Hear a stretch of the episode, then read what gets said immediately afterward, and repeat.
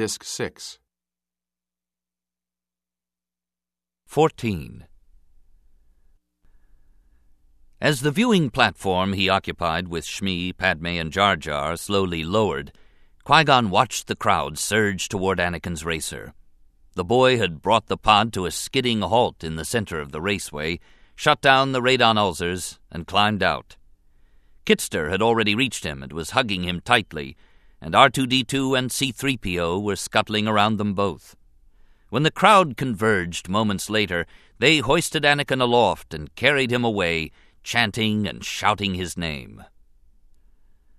Qui Gon exchanged a warm smile with Shmi, nodding his approval of the boy's performance. Anakin Skywalker was special indeed. The viewing platform settled in place smoothly, and its occupants offloaded onto the raceway in a rush. Allowing his companions to join the celebration, the Jedi Master turned back toward the stands. Ascending the stairways swiftly, he reached Watto's private box in minutes. A knot of aliens departed just in front of him, laughing and joking in several languages, counting fistfuls of currency and credits. Watto was staring out at the chanting crowd, hovering at the edge of the viewport, a dejected look on his wrinkled blue face. The moment he caught sight of Qui Gon, his dejection transformed, and he flew at the Jedi Master in undisguised fury. You! You swindled me! He bounced in the air in front of Qui Gon, shaking with rage. You knew the boy was going to win. Somehow you knew it. I lost everything. Qui Gon smiled benignly. Whenever you gamble, my friend, eventually you'll lose. Today wasn't your day. The smile dropped away. Bring the hyperdrive parts to the main hangar right away. I'll come by your shop later so you can release the boy.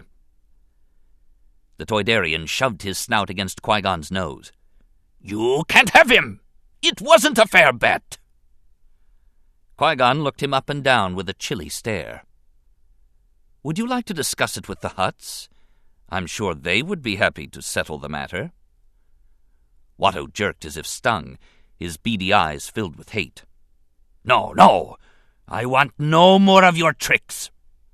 He gestured emphatically. Take the boy! Begone! He wheeled away and flew out of the box, body hunched beneath madly beating wings. Qui Gon watched him depart, then started down the stairs for the racetrack, his mind already turning to other things. Had he not been so preoccupied with his plans for what lay ahead, he might have caught sight of the Sith probe droid trailing after. Within an hour, the arena had emptied, the racers had been stored or hauled away for repairs, and the main hangar left almost deserted. A few pit droids were still engaged in salvaging pieces of wreckage from the race, coming and going in steady pursuit of their work. Anakin alone of the pod pilots remained, checking over his damaged racer. He was dirty and ragged, his hair spiky, and his face streaked with sweat and grime. His jacket was torn in several places, and there was blood on his clothing where he had slashed his arm on a jagged piece of metal during the battle with Sebulba. Qui Gon watched him thoughtfully standing to one side with Padme and Shmi, as the boy, Jar Jar, R2D2, and C3PO moved busily over the pod and engines. Could it be, he was wondering for what must have been the hundredth time, pondering the way the boy handled a pod racer, the maturity he exhibited, and the instincts he possessed. Was it possible? He shelved his questions for another time. It would be up to the council to decide. Abruptly, he left the women, walking over to the boy and kneeling beside him. You're a bit worse for wear, Annie, he said softly, placing his hands on the boy's shoulders and looking him in the eyes. But you did well. Smiling reassuringly, he wiped a patch of dirt off the boy's face. There, good as new. He ruffled the boy's unruly hair and helped bind his injured arm. Shmi and Padme joined them and were moved to give Anakin fresh hugs and kisses, checking him over carefully, touching his cheeks and forehead. Ah, oh, gee, enough of this, the boy mumbled in embarrassment. His mother smiled, shaking her head. It's so wonderful, Annie, what you've done here. Do you know? You've brought hope to those who have none. I'm so very proud of you. We owe you everything, Padme added quickly, giving him an intense, warm look. Anakin blushed scarlet. Just feeling this good is worth anything, he declared, smiling back. Qui Gon walked over to where the hyperdrive parts were loaded on an anti grav repulsor sled harnessed to a pair of Eops. Watto had made delivery as promised, though not without considerable grumbling and a barrage of thinly veiled threats. Qui Gon checked the container straps, glanced out into the midday heat, and walked back to the others. Padme, Jar Jar, let's go, he ordered abruptly. We've got to get these parts back to the ship. The group moved over to the Eops, laughing and talking. Padme hugged and kissed Anakin again, then climbed onto one of the Eops behind Qui-Gon, taking hold of his waist. Jar Jar swung onto the second animal and promptly slid off the other side, collapsing in a heap. R2-D2 beeped encouragingly as the Gungan tried again, this time managing to keep his seat. Goodbyes and thank yous were exchanged, but it was an awkward moment for Anakin. He looked as if he wanted to say something to Padme, moving up beside her momentarily, staring up at her expectantly. But all he could manage was a sad, confused look. Slowly, the Eops began to move off, Anakin and his mother standing with C-3PO, waving after. I'll return the Eops by midday, Qui-Gon promised, calling over his shoulder. Padme did not look back at all. Qui-Gon Jinn and company rode out of Mos Espa into the Tatooine desert, R2-D2 leading the way, rolling along in front of the Eops and sled at a steady pace. The suns were rising quickly to a midday position in the sky, and the heat rose off the sand in waves. But the journey back to the Queen's transport was accomplished swiftly and without incident. Obi-Wan was waiting for them, appearing down the rampway as soon as they neared, his youthful face intense. I was getting worried, he announced without preamble. Qui-Gon dismounted, then helped Padme down. Start getting this hyperdrive generator installed, he ordered. I'm going back. I have some unfinished business. Business? his protege echoed, arching one eyebrow. I won't be long. Obi-Wan studied him a moment, then sighed. Why do I sense we've picked up another stray? Qui-Gon took his arm and moved him away from the others. It's the boy who's responsible for getting us these parts. He paused. The boy whose blood sample you ran the midi-chlorian test on last night. Obi-Wan gave him a hard, steady look, then turned away. On a rise overlooking the spacecraft, hidden in the glare of the suns and the ripple of the dunes, the Sith probe droid hung motionless for a final transmission, then quickly sped away. Anakin walked home with his mother and C-3PO, still wrapped in the euphoria of his victory, but wrestling as well with his sadness over the departure of Padme. He hadn't thought about what would happen to her if he won the Boonta Eve, that it would mean Qui-Gon would secure the hyperdrive generator he needed to make their transport functional. So when she bent to kiss and hug him goodbye, it was the first time he had given the matter any serious thought since her arrival. He was stunned, caught in a mix of emotions, and all of a sudden he wanted to tell her to stay. But he couldn't bring himself to speak the words, knowing how foolish they would sound, realizing she couldn't do so in any case. So he stood there like a droid without its vocoder, watching her ride away behind Qui-Gon, thinking it might well be the last time he would ever see her, and wondering how he was going to live with himself if it was. Unable to sit still once he had walked his mother to their home, he placed C-3PO back in his bedroom, deactivated him, and went out again. Qui-Gon had told him he was relieved of any work today at Watto's, so he pretty much could do what he wanted until the Jedi returned. He gave no thought to what would happen then, wandering down toward Mos Espa Way, waving as his name was shouted out from every quarter on his journey. basking in the glow of his success. He still couldn't quite believe it, and yet it felt as if he had always known he would win this race. Kitster appeared, then Amee and Wald, and soon he was surrounded by a dozen others. He was just approaching the connector to Mos Espa Way when a Rodian youngster, bigger than himself, blocked his way. Anakin had cheated, the Rodian sneered. He couldn't have won the Boonta Eve any other way. No slave could win anything. Anakin was on top of him so fast the bigger being barely had time to put up his arms in defense before he was on the ground. Anakin was hitting him as hard and fast as he could, not thinking about anything but how angry he was, not even aware that the source of his anger had nothing to do with his victim, and everything to do with losing Padme. Then Qui Gon, returned by now with the Eopies, was looming over him. He pulled Anakin away, separating the two fighters, and demanded to know what this was all about. Somewhat sheepishly, but still angry, Anakin told him. Qui Gon studied him carefully, disappointment registering on his broad features. He fixed the young Rodian with his gaze and asked him if he still believed Anakin had cheated. The youngster, glowering at Anakin, said he did.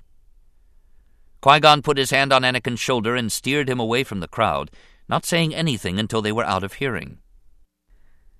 You know, Annie, he said then, his deep voice thoughtful, fighting didn't change his opinion. The opinions of others, whether you agree with them or not, are something you have to learn to tolerate. He walked the boy back toward his home, counseling him quietly about the way life worked, hand resting on his shoulder in a way that made Anakin feel comforted. As they neared the boy's home, the Jedi reached beneath his poncho and produced a leather pouch filled with credits. These are yours, he announced. I sold the pod. He pursed his lips. To a particularly surly and rather insistent Dug. Anakin accepted the bag, grinning broadly, the fight and its cause forgotten. He ran up the steps to his door and burst through, Qui Gon following silently. Mom! Mom! he cried out as she appeared to greet him. Guess what? Qui Gon sold the pod! Look at all the money we have! He produced the leather pouch and dropped it into her hands, enjoying the startled look on her face. Oh, my goodness! she breathed softly, staring down at the bulging pouch. Annie, that's wonderful. Her eyes lifted quickly to meet Qui Gon's. The Jedi stepped forward, holding her gaze. Annie has been freed, he said. The boy's eyes went wide. What? Qui Gon glanced down at him. You are no longer a slave. Shmi Skywalker stared at the Jedi in disbelief her worn face rigid, her eyes mirroring her shock and disbelief. Mom! Did you hear that, Mom? Anakin let out a whoop and jumped as high as he could manage. It wasn't possible, but he knew it was true, knew that it really was. He managed to collect himself. Was that part of the prize, or what? He asked, grinning. Qui Gon grinned back. Let's just say Watto learned an important lesson about gambling. Shmi Skywalker was shaking her head, still stunned by the news, still working it through. But the sight of Anakin's face made everything come clear for her in an instant. She reached out to him and pressed him to her. Now you can make your dreams come true, Annie, she whispered, her face radiant as she touched his cheek. You're free. She released him and turned to Qui Gon, her eyes bright and expectant. Will you take him with you? Is he to become a Jedi? Anakin beamed at the suggestion, wheeling quickly on Qui Gon, waiting for his answer. The Jedi Master hesitated. Our meeting was not a coincidence. Nothing happens by accident. You are strong with the Force, Annie, but you may not be accepted by the Council. Anakin heard what he wanted to hear blocking away everything else, seeing the possibilities that had fueled his hopes and dreams for so long come alive in a single moment. A Jedi! he gasped. You mean I get to go with you in your starship and everything? And be with Padme again. The thought struck him like a thunderbolt, wrapping him in such expectancy that it was all he could do to listen to what the Jedi Master said next. Qui Gon knelt before the boy, his face somber. Anakin, training to be a Jedi will not be easy. It will be a challenge, and if you succeed, it will be a hard life. Anakin shook his head quickly. But it's what I want. It's what I've always dreamed about. He looked quickly to his mother. Can I go, Mom? But Qui Gon drew him back with a touch. This path has been placed before you, Annie. The choice to take it must be yours alone. The man and the boy stared at each other. A mix of emotions roiled through Anakin, threatening to sweep him away, but at their forefront was the happiness he felt at finding the thing he wanted most in all the world within reach to be a Jedi, to journey down the space lanes of the galaxy. He glanced quickly at his mother, at her worn, accepting face, seeing in her eyes that in this, as in all things, she wanted what was best for him. His gaze returned to Qui Gon. I want to go, he said. Then pack your things, the Jedi Master advised. We haven't much time. Yippee! the boy shouted, jumping up and down, anxious already to be on his way. He rushed to his mother and hugged her as hard as he could manage, then broke away for his bedroom. He was almost to the doorway when he realized he had forgotten something. A chill swept through him as he wheeled back to Qui Gon. What about Mom? he asked hurriedly, eyes darting from one to the other. Is she free too? You're coming, aren't you, Mom? Qui Gon and his mother exchanged a worried glance, and he knew the answer before the Jedi spoke the words. I tried to free your mother, Annie, but Watto wouldn't have it. Slaves give status and lend prestige to their owners here on Tatooine. The boy felt his chest and throat tighten. But the money from selling. Qui Gon shook his head. It's not nearly enough. There was a hushed silence and then Shmi Skywalker came to her son and sat down in a chair next to him, taking both of his hands in hers and drawing him close. Her eyes were steady as she looked into his. Annie, my place is here, she said quietly. My future is here. It is time for you to let go, to let go of me. I cannot go with you. The boy swallowed hard. I want to stay with you then. I don't want things to change. She gave him an encouraging smile, her brow knitting. You can't stop change any more than you can stop the suns from setting. Listen to your feelings, Annie. You know what's right. Anakin Skywalker took a long, slow breath and dropped his gaze, his head lowering. Everything was coming apart inside all the happiness melting away, all the expectancy fading. But then he felt his mother's hands tighten over his own, and in her touch he found the strength he needed to do what he knew he must.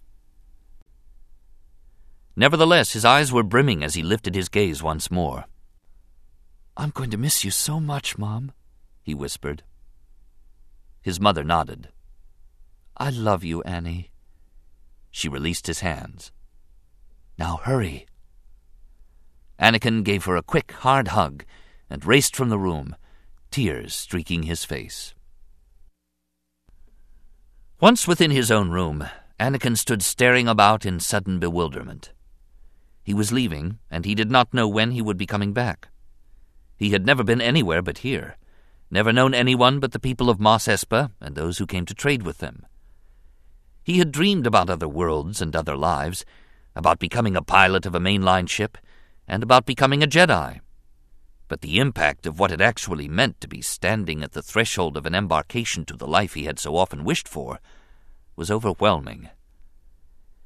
He found himself thinking of the old spacer, telling him that he wouldn't be surprised at all if Anakin Skywalker became something more than a slave. He had wanted that more than anything, had hoped with all his heart for it to happen but he had never, ever considered the possibility he would have to leave his mother behind. He wiped the tears from his eyes, fighting back new ones, hearing his mother's and Qui Gon's voices from the other room. Thank you, his mother was saying softly. I will watch after him. You have my word. The Jedi's deep voice was warm and reassuring. Will you be all right? Anakin couldn't hear her reply, but then she said, He was in my life for such a short time. She trailed off, distracted. Anakin forced himself to quit listening, and he began pulling clothes out and stuffing them into a backpack. He didn't have much, and it didn't take him long. He looked about for anything of importance he might have missed, and his eyes settled on C-3PO sitting motionless on the workbench. He walked over to the protocol droid and switched him on. C-3PO cocked his head and looked at the boy blankly. Well, 3PO, I'm leaving, Anakin said solemnly. I'm free. I'm going away in a starship. He didn't know what else to say. The droid cocked his head. Well, Master Anakin, you are my maker, and I wish you well. Although I'd like it better if I were a little less naked. The boy sighed and nodded. I'm sorry I wasn't able to finish you, 3PO, to give you coverings and all. I'm going to miss working on you. You've been a great pal. I'll make sure Mom doesn't sell you or anything. Bye. He snatched up his backpack and rushed from the room, hearing C3PO call after him plaintively, Sell me? He said goodbye to his mother, braver now, more determined, and walked out the door with Qui Gon, his course of action settled. He had gotten barely a dozen meters from his home when Kitster, who had trailed them back from the fight, came rushing up to him. Where are you going, Annie? his friend asked doubtfully. Anakin took a deep breath. I've been freed, Kitster. I'm going away with Qui Gon on a spaceship. Kitster's eyes went wide, and his mouth opened in a silent exclamation. Anakin fished in his pockets and came out with a handful of credits, which he shoved at his friend. Here, these are for you. Kitster's dark face looked down at the credits, then back up at Anakin. Do you have to go, Annie? Do you have to? Can't you stay? Annie, you're a hero. Anakin swallowed hard. I. He glanced past Kitster to his mother, still standing in the doorway looking after him, then down to where Qui Gon was waiting. He shook his head. I can't. Kitster nodded. Well. Well, Anakin repeated, looking at him. Thanks for everything, Annie, the other boy said. There were tears in his eyes as he accepted the credits. You're my best friend. Anakin bit his lip. I won't forget. He hugged Kitster impulsively, then broke away and raced toward Qui Gon. But before he reached him, he glanced back one more time at his mother. Seeing her standing in the doorway brought him about. He stood there momentarily, undecided, conflicting emotions tearing at him. Then his already shaky resolve collapsed altogether, and he raced back to her. By the time he reached her, he was crying freely. I can't do it, Mom, he whispered, clinging to her. I just can't. He was shaking, racked with sobs, disintegrating inside so quickly that all he could think about was holding on to her. Shmi let him do so for a moment, comforting him with her warmth, then backed him away. She knelt before him, her worn face solemn. Annie, remember when you climbed that dune in order to chase the banthas away so they wouldn't be shot? You were only five. Remember how you collapsed several times in the heat, exhausted, thinking you couldn't do it, that it was too hard? Anakin nodded, his face streaked with tears. Shmi held his gaze. This is one of those times when you have to do something you don't think you can do. But I know how strong you are, Annie. I know you can do this. The boy swallowed his tears, thinking she was wrong. He was not strong at all. But knowing, too, she had decided he must go, even if he found it hard, even if he resisted. Will I ever see you again? he asked in desperation, giving voice to the worst of his fears. What does your heart tell you? she asked quietly.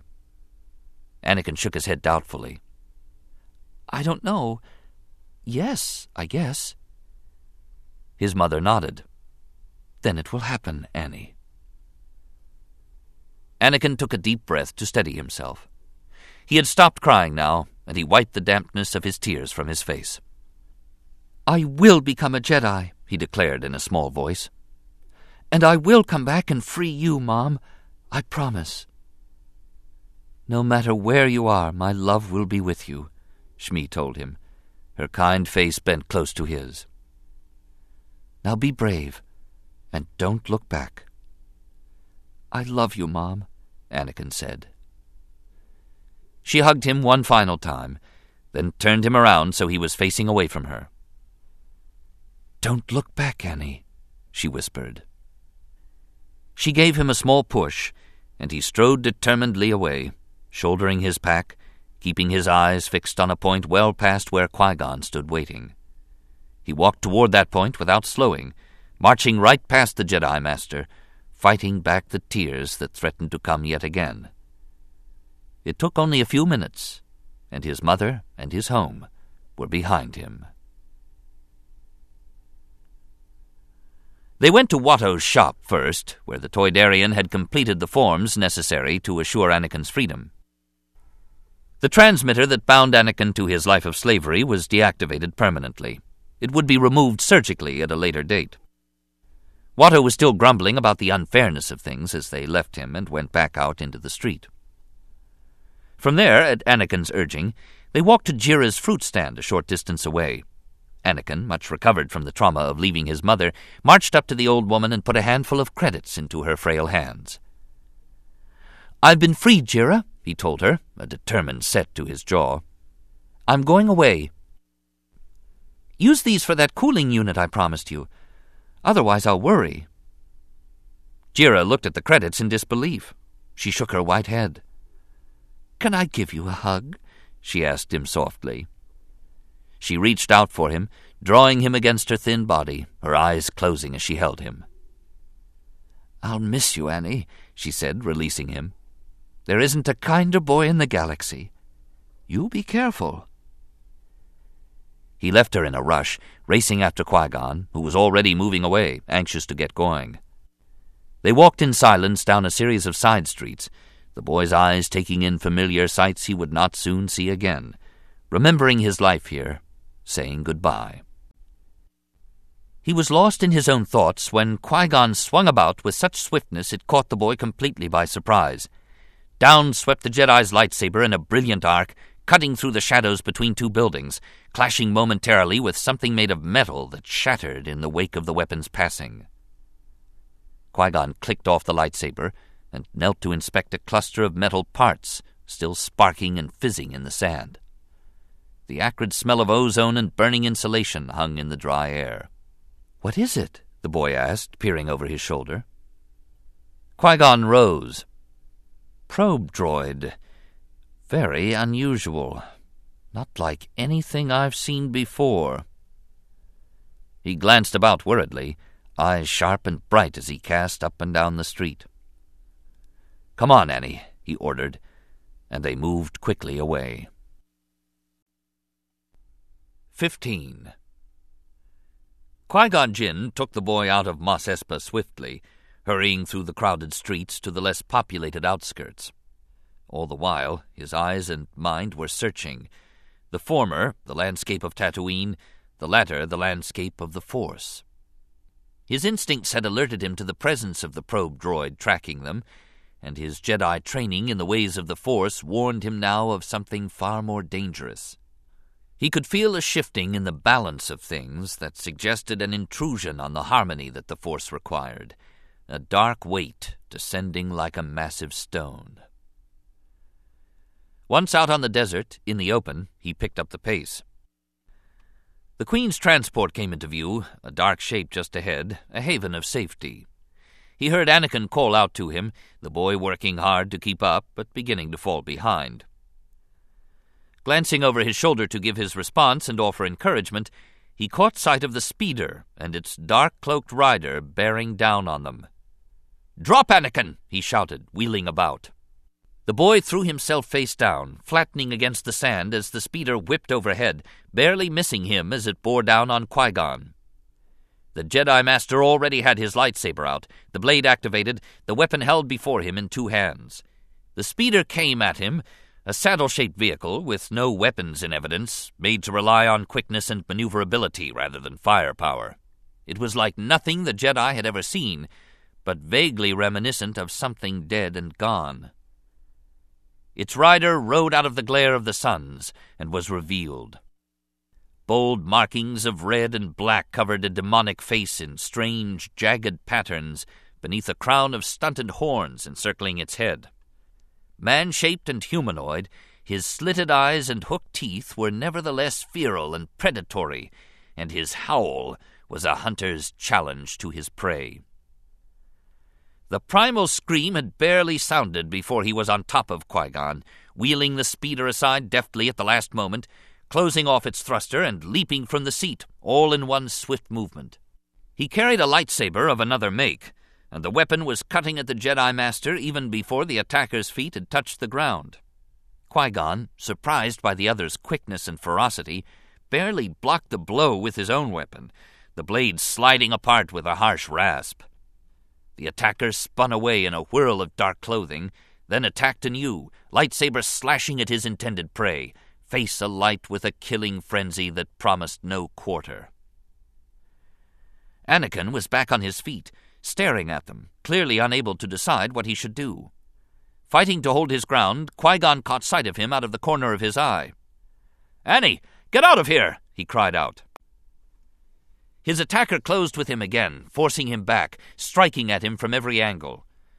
Even without knowing anything else, Qui Gon knew this man was trained in the fighting arts of a Jedi, a skilled and dangerous adversary. Worse, he was younger, quicker, and stronger than Qui Gon, and he was gaining ground rapidly. The Jedi Master blocked him again and again, but could not find an opening that would provide any chance of escape. Annie! he screamed again, seeing the boy immobilized. Get to the ship! Tell them to take off! Go, go! Hammering at the demonic faced attacker with renewed determination, Qui Gon Jinn saw the boy at last begin to run. In a rush of emotion dominated by fear and doubt, Anakin Skywalker raced past the combatants for the Naboo spacecraft. It sat not 300 meters away, metal skin gleaming dully in the afternoon sunlight. Its loading ramp was down, but there was no sign of its occupants. Anakin ran faster, sweat streaking his body. He could feel his heart hammering in his chest as he reached the ramp and bounded onto the ship. Just inside the hatchway, he found Padme and a dark skinned man in uniform coming toward him. When Padme caught sight of him, her eyes went wide. Qui Gon's in trouble, the boy blurted out, gasping for breath. He says to take off, now! The man stared, eyes questioning and suspicious. Who are you? he demanded. But Padme was already moving, seizing Anakin by the arm, pulling him toward the front of the spacecraft. He's a friend, she answered, leading the way forward. Hurry, Captain. They rushed down the hallway into the cockpit, Anakin trying to tell the girl what had happened. His words tumbling over one another, his face flushed and anxious. Padme moved him along in a no nonsense way, nodding her understanding, telling him to hurry, taking charge of everything. When they reached the cockpit, they found two more men at work checking out the craft's control panel. They turned at the approach of Anakin and his companions. One wore a pilot's insignia on the breast of his jacket. The second, Anakin was quite certain from the cut of his hair and the look of his clothing, was another Jedi. Qui Gon is in trouble, Padme announced quickly. He says to take off, Anakin added in support.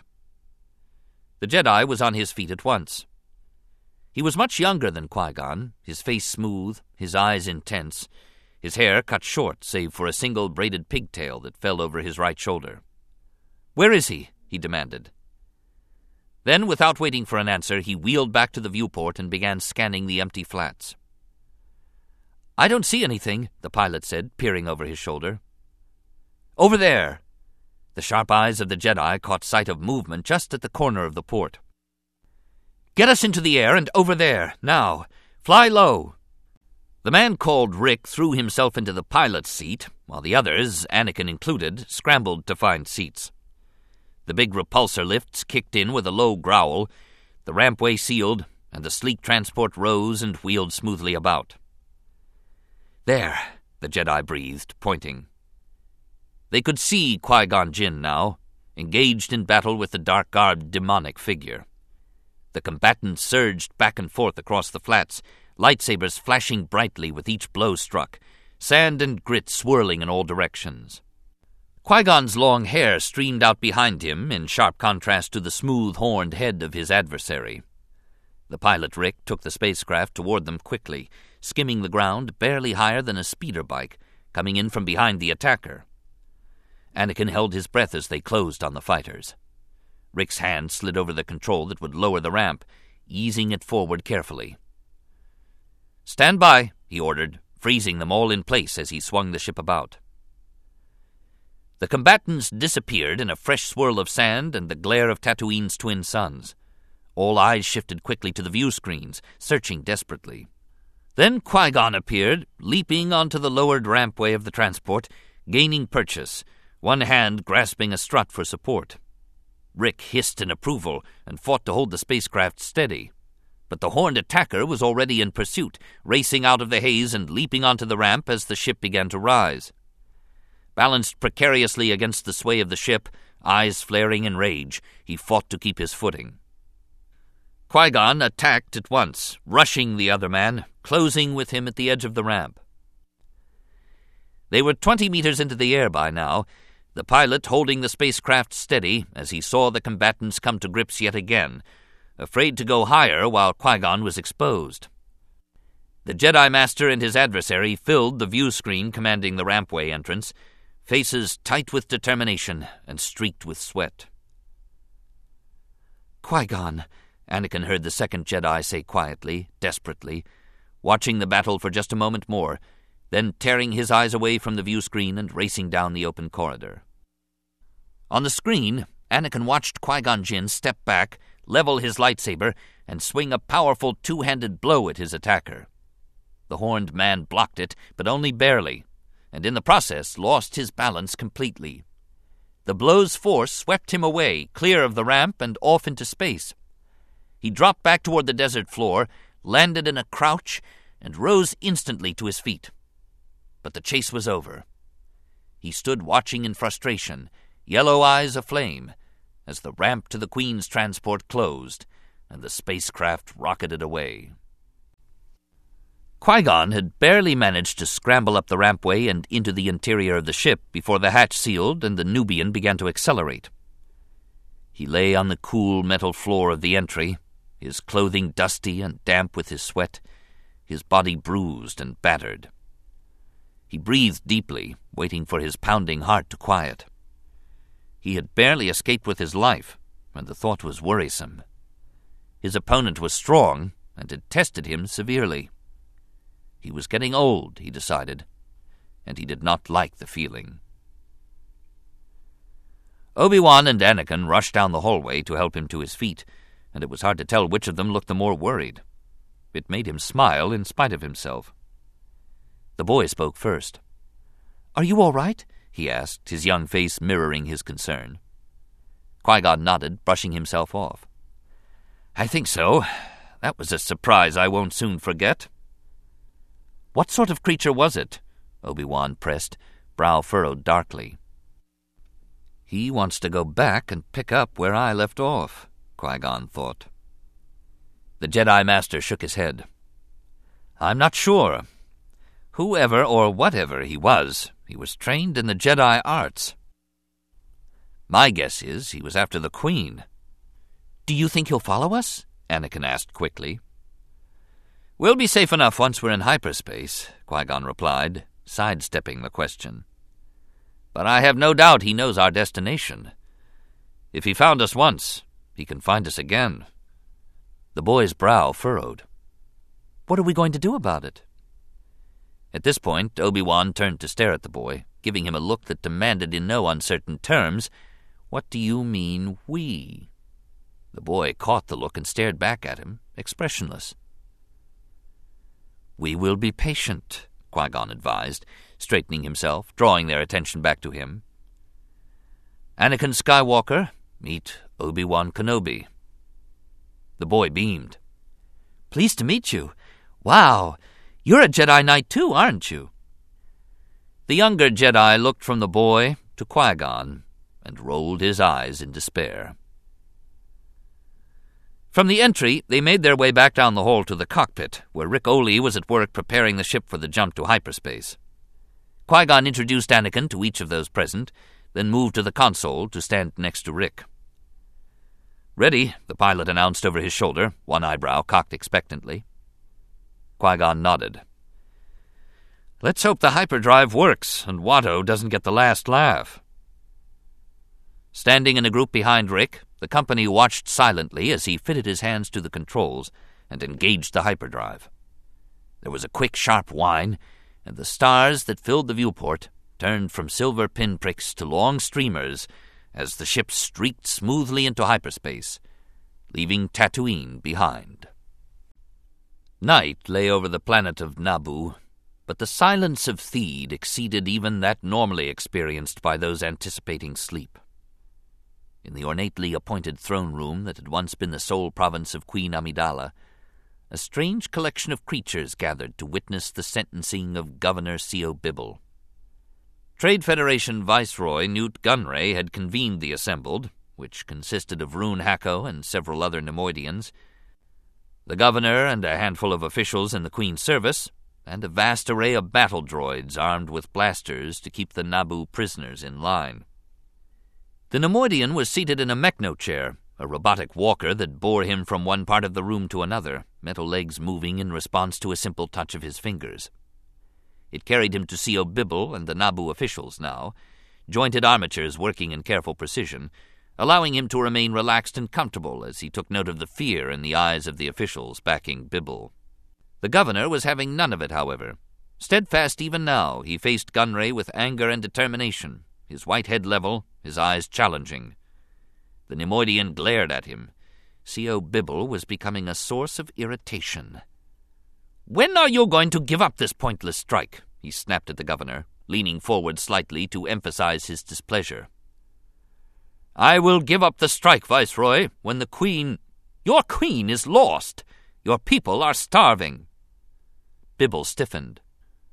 The Naboo will not be intimidated not even at the cost of innocent lives. Perhaps you should worry more about yourself, Governor, Gunray cut him off sharply.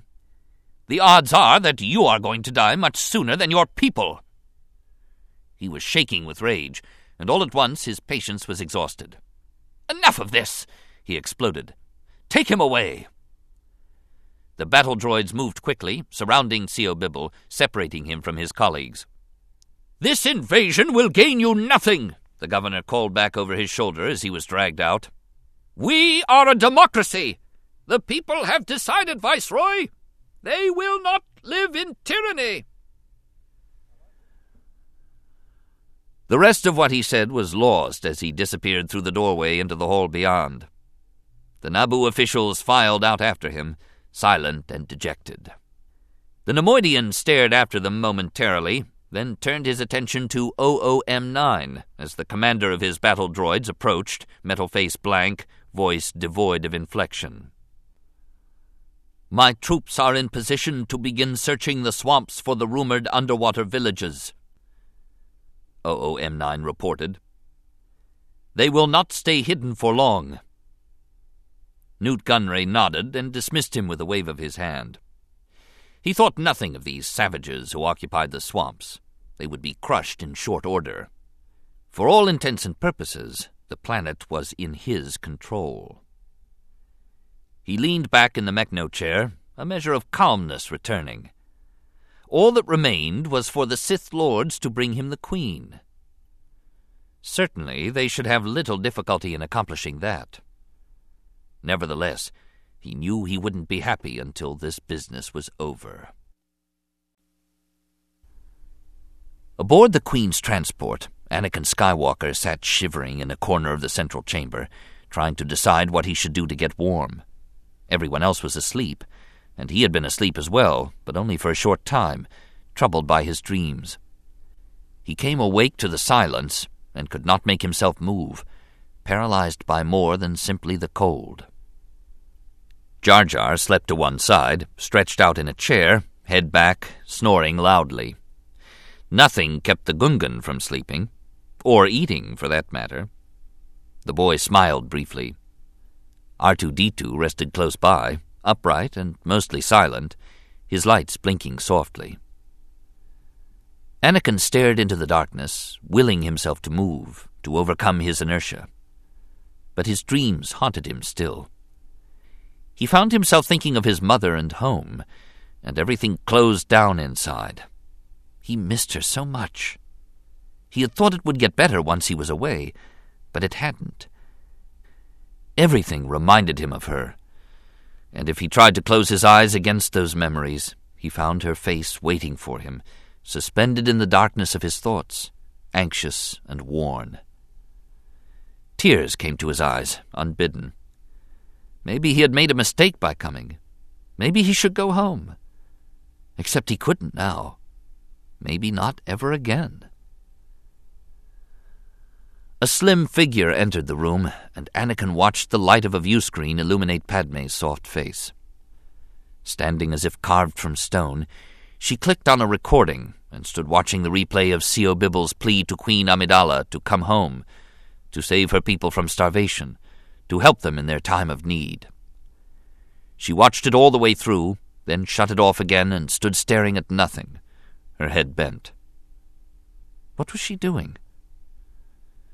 Suddenly, she seemed to sense him watching, and turned quickly toward where he crouched. Her beautiful face seemed tired and careworn as she approached and knelt beside him. He stiffened, trying desperately to stop from crying, but he couldn't hide either the tears or his shivering, and was left huddled before her, revealed. Are you all right, Annie? she asked him softly. It's very cold, he managed to whisper. She smiled and removed her heavy overjacket, wrapping it around his shoulders and tucking it about him. You're from a warm planet, Annie. Space is cold. Anakin nodded, pulling the jacket tighter. He brushed at his eyes. You seem sad, he said. If she saw the irony in his observation, she did not say so. The Queen is worried. Her people are suffering, dying. She must convince the Senate to intervene, or else. She trailed off, unwilling to speak the words. I'm not sure what will happen she finished, her voice distant, her eyes sliding away from his to fix on something else. I'm not sure what's going to happen to me either, he admitted worriedly. I don't know if I'll ever see. He stopped, his throat tightening, the words fading away into silence. He took a deep breath, furrowed his brow, and reached into his pocket. Here, he said. I made this for you, so you'd remember me I carved it out of a Japor snippet. Take it. It will bring you good fortune.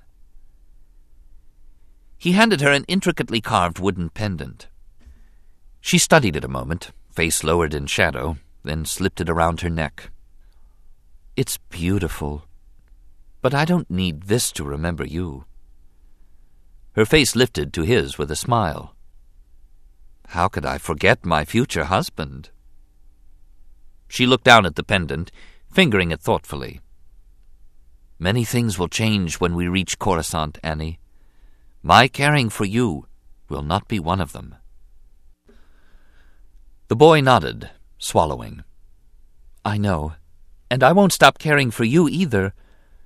Only, I miss. His voice broke, and the tears sprang into his eyes once more. You miss your mother, the girl finished quietly. Anakin nodded, wiping at his face, unable to speak a word, as Padme Naberrie drew him against her and held him close. 16. Even before an off-world traveler was close enough to understand why, he could tell that Coruscant was different from other planets. Seasoned veterans were always amazed at how strange the planet looked from space, casting not the softer blue and white shades of planets still verdant and unspoiled, but an odd silvery glow that suggested the reflection of sunlight off metal. The impression was not misleading. The days in which Coruscant could be viewed in any sort of natural state were dead and gone. The capital city had expanded over the centuries, building by building, until it wrapped the entire planet. Forests, mountains, bodies of water, and natural formations had been covered over. The atmosphere was filtered through oxygen regulators and purified by scrubbers, and water was gathered and stored in massive artificial aquifers. Native animals, birds, plants, and fish could be found in the museums or the climate controlled indoor preserves. As Anakin Skywalker could clearly see from the viewport of Queen Amidala's slowly descending transport, Coruscant had become a planet of skyscrapers, their gleaming metal towers stretching skyward in a forest of spear points, an army of frozen giants blanketing the horizon in every direction. The boy stared at the city planet in awe, searching for a break in the endless forest of buildings, finding none. He glanced at Ric Olié in the pilot's seat, and Ric smiled. Coruscant, capital of the Republic. An entire planet evolved into one city. He winked. A nice place to visit, but I wouldn't want to live there. It's so huge, the boy breathed softly.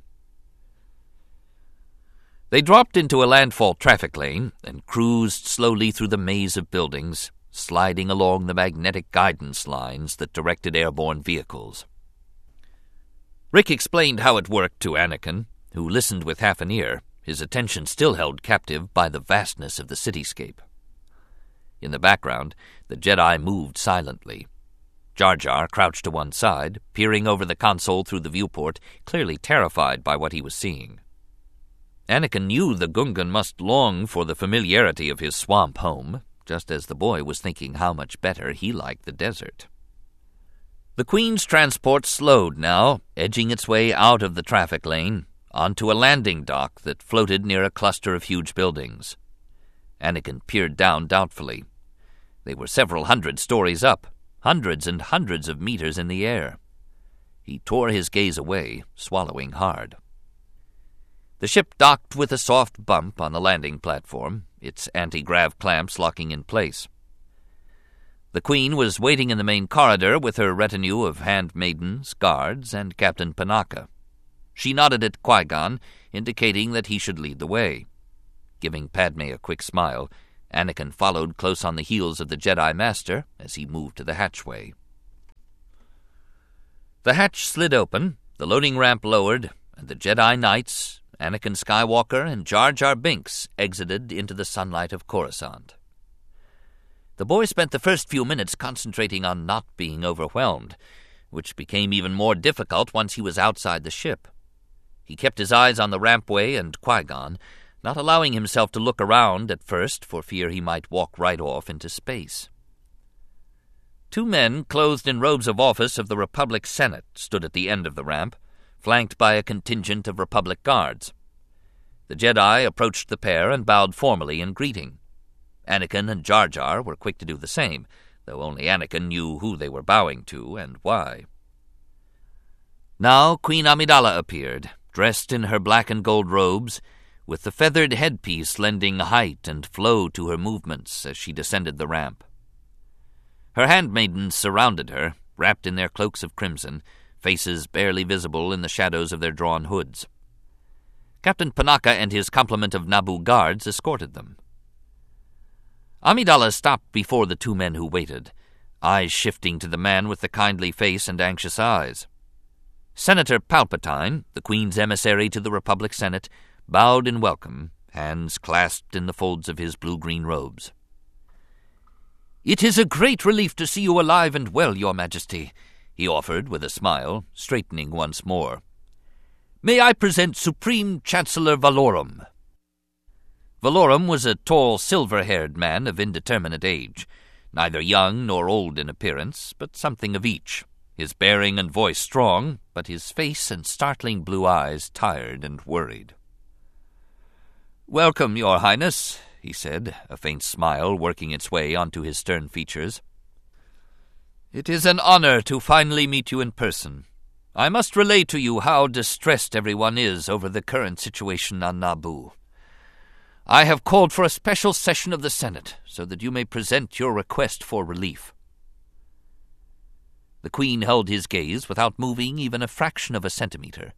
Tall and regal in her robes of office, white painted face as still and cool as ice. I am grateful for your concern, Chancellor, she said quietly. Out of the corner of his eye, Anakin recognized Padme staring out at him from beneath her concealing hood. When he turned toward her, she gave him a wink, and he felt himself blush. Palpatine had moved to the Queen's side and was indicating an air shuttle that was awaiting them. There is a question of procedure, but I feel confident we can overcome it, he was saying, guiding her along the rampway her handmaidens, Captain Panaka, and the Naboo guards in tow. Anakin started to follow, Jar Jar at his side, then stopped as he saw that the Jedi were still standing with Supreme Chancellor Valorum. Anakin glanced back questioningly at Qui Gon, not certain where he was supposed to go. The Queen and her retinue slowed in response, and Amidala motioned for Anakin and the Gungan to join them. Anakin looked again at Qui Gon, who nodded wordlessly. Moving into the air shuttle with the Queen, Anakin and Jar Jar settled quietly into place in the very back seat. Senator Palpatine glanced over his shoulder at them from the front, a look of skepticism crossing his face before he turned away again. Me not feelin' too good about bein' here, Annie, the Gungan whispered doubtfully. Anakin nodded and tightened his mouth determinedly. They flew only a short distance to another cluster of buildings and another loading dock, this one clearly meant for shuttlecraft. There they disembarked and were escorted by Palpatine to his quarters, a portion of which had been made ready for the Queen and her entourage. Anakin and Jar Jar were given a room and a chance to clean up, and were left alone. After a time, they were collected by one of the handmaidens, not Padme, Anakin noted with disappointment, and escorted to a waiting room situated outside what appeared to be Palpatine's office. Wait here, the handmaiden instructed, and disappeared back down the hallway. The doors to the senator's office were open, and the boy and the Gungan could see inside clearly. The queen was present, dressed now in a gown of purple velvet, which was wrapped about her slim form in layers, the sleeves long and full, hanging gracefully from her slender arms. A fan shaped crown with ornate beadwork and tassels rested upon her head. She was sitting in a chair, listening as Palpatine spoke to her. Her handmaidens stood to one side, crimson robes and hoods drawn close about them.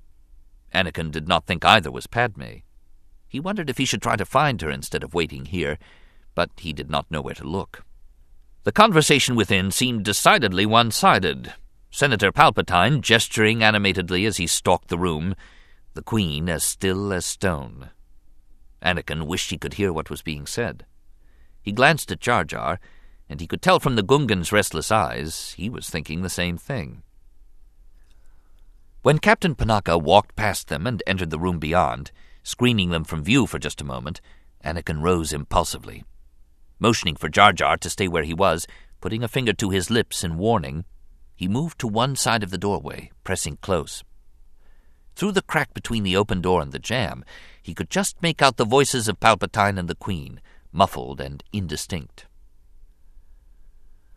Palpatine had stopped moving and was standing before the Queen, shaking his head.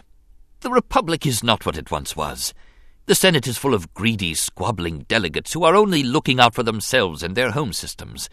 There is no interest in the common good, no civility, only politics. He sighed wearily. It's disgusting. I must be frank, Your Majesty. There is little chance the Senate will act on the invasion. Amidala was silent a moment. Chancellor Valorum seems to think there is hope. If I may say so, Your Majesty, the senator replied, his voice kind but sad. The Chancellor has little real power. He is mired in baseless accusations of corruption. A manufactured scandal surrounds him. The bureaucrats are in charge now. The Queen rose, standing tall and fixed before him. What options do we have, Senator? Palpatine seemed to think on the matter for a moment.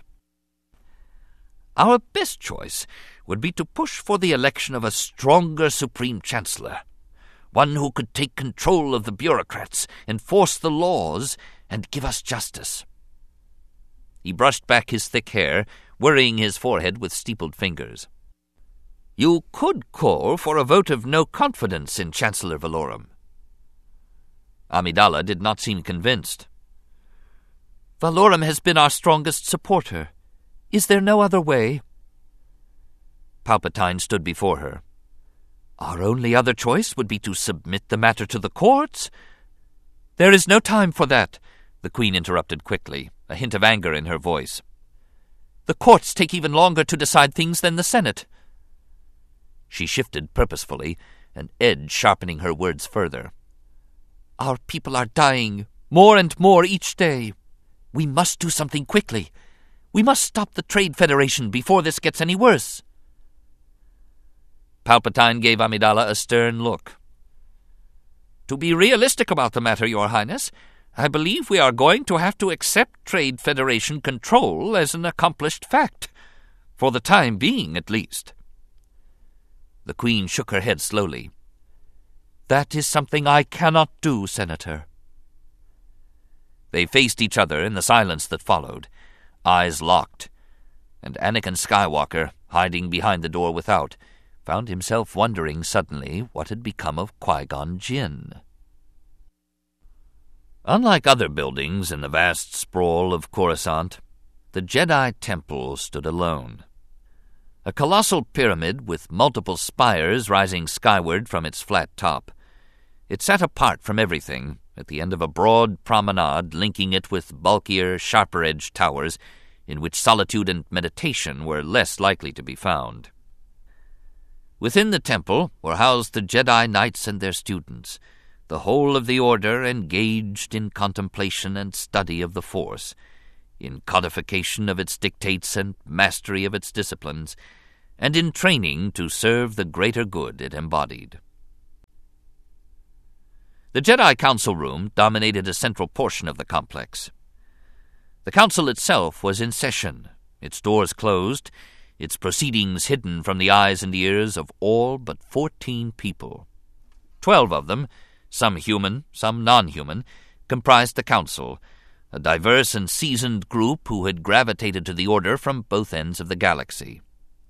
The final two Jedi, who were guests of the Council this afternoon, were Qui Gon Jinn and Obi Wan Kenobi. The seats of the twelve council members formed a circle facing inward to where Qui Gon and Obi Wan stood, the former relating the events of the past few weeks, the latter a step behind his master, listening attentively. The room was circular and domed, supported by graceful pillars spaced between broad windows open to the city and the light. The shape of the room and the council seating reflected the Jedi belief in the equality of and interconnection between all things. In the world of the Jedi, the balance of life within the Force was the pathway to understanding and peace. Qui Gon studied the faces of his listeners as he spoke, each of them familiar to him. Most were Jedi masters like himself, among them Yoda and Mace Windu, seniors in rank among those seated. They were more compliant in the ways of the Jedi Order than he had ever been, or would probably ever be.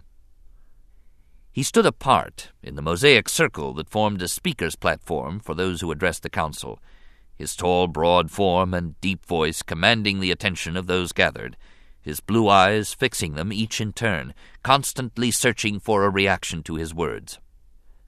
They watched him carefully.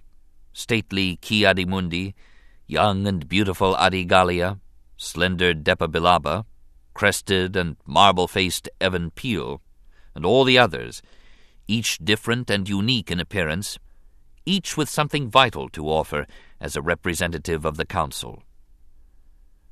Qui-Gon brought his eyes back to Mace Windu and Yoda, the ones he must convince, the ones most respected and powerful of those who sat in judgment. My conclusion, he finished quietly, his story completed. is that the one who attacked me on Tatooine is a Sith Lord. The silence that followed was palpable. Then there was a stirring of brown robes, a shifting of bodies and limbs. Glances were exchanged, and murmurs of disbelief quickly voiced. A Sith Lord? Mace Windu repeated with a growl, leaning forward. He was a strong, dark skinned man with a shaved head and penetrating eyes, smooth faced despite his years. Impossible! Ki-Adi-Mundi snapped irritably, not bothering to hide his dismay at the suggestion. The Sith have been gone for a millennium. Yoda shifted only slightly in his chair, a small and wizened presence in the company of much larger beings, his eyes gone to slits like a contented sand panther's, his whiskery, wrinkled face turned toward Qui Gon's thoughtfully. Threatened, the Republic is, if the Sith are involved, he observed in his soft, gravelly voice. The others began to mutter anew among themselves. Qui Gon said nothing, waiting them out. They had believed the Sith destroyed. They had believed them consumed by their own lust for power. He could feel Obi-Wan shift uncomfortably at his shoulder, having trouble maintaining his silence. This book is continued on Disc 7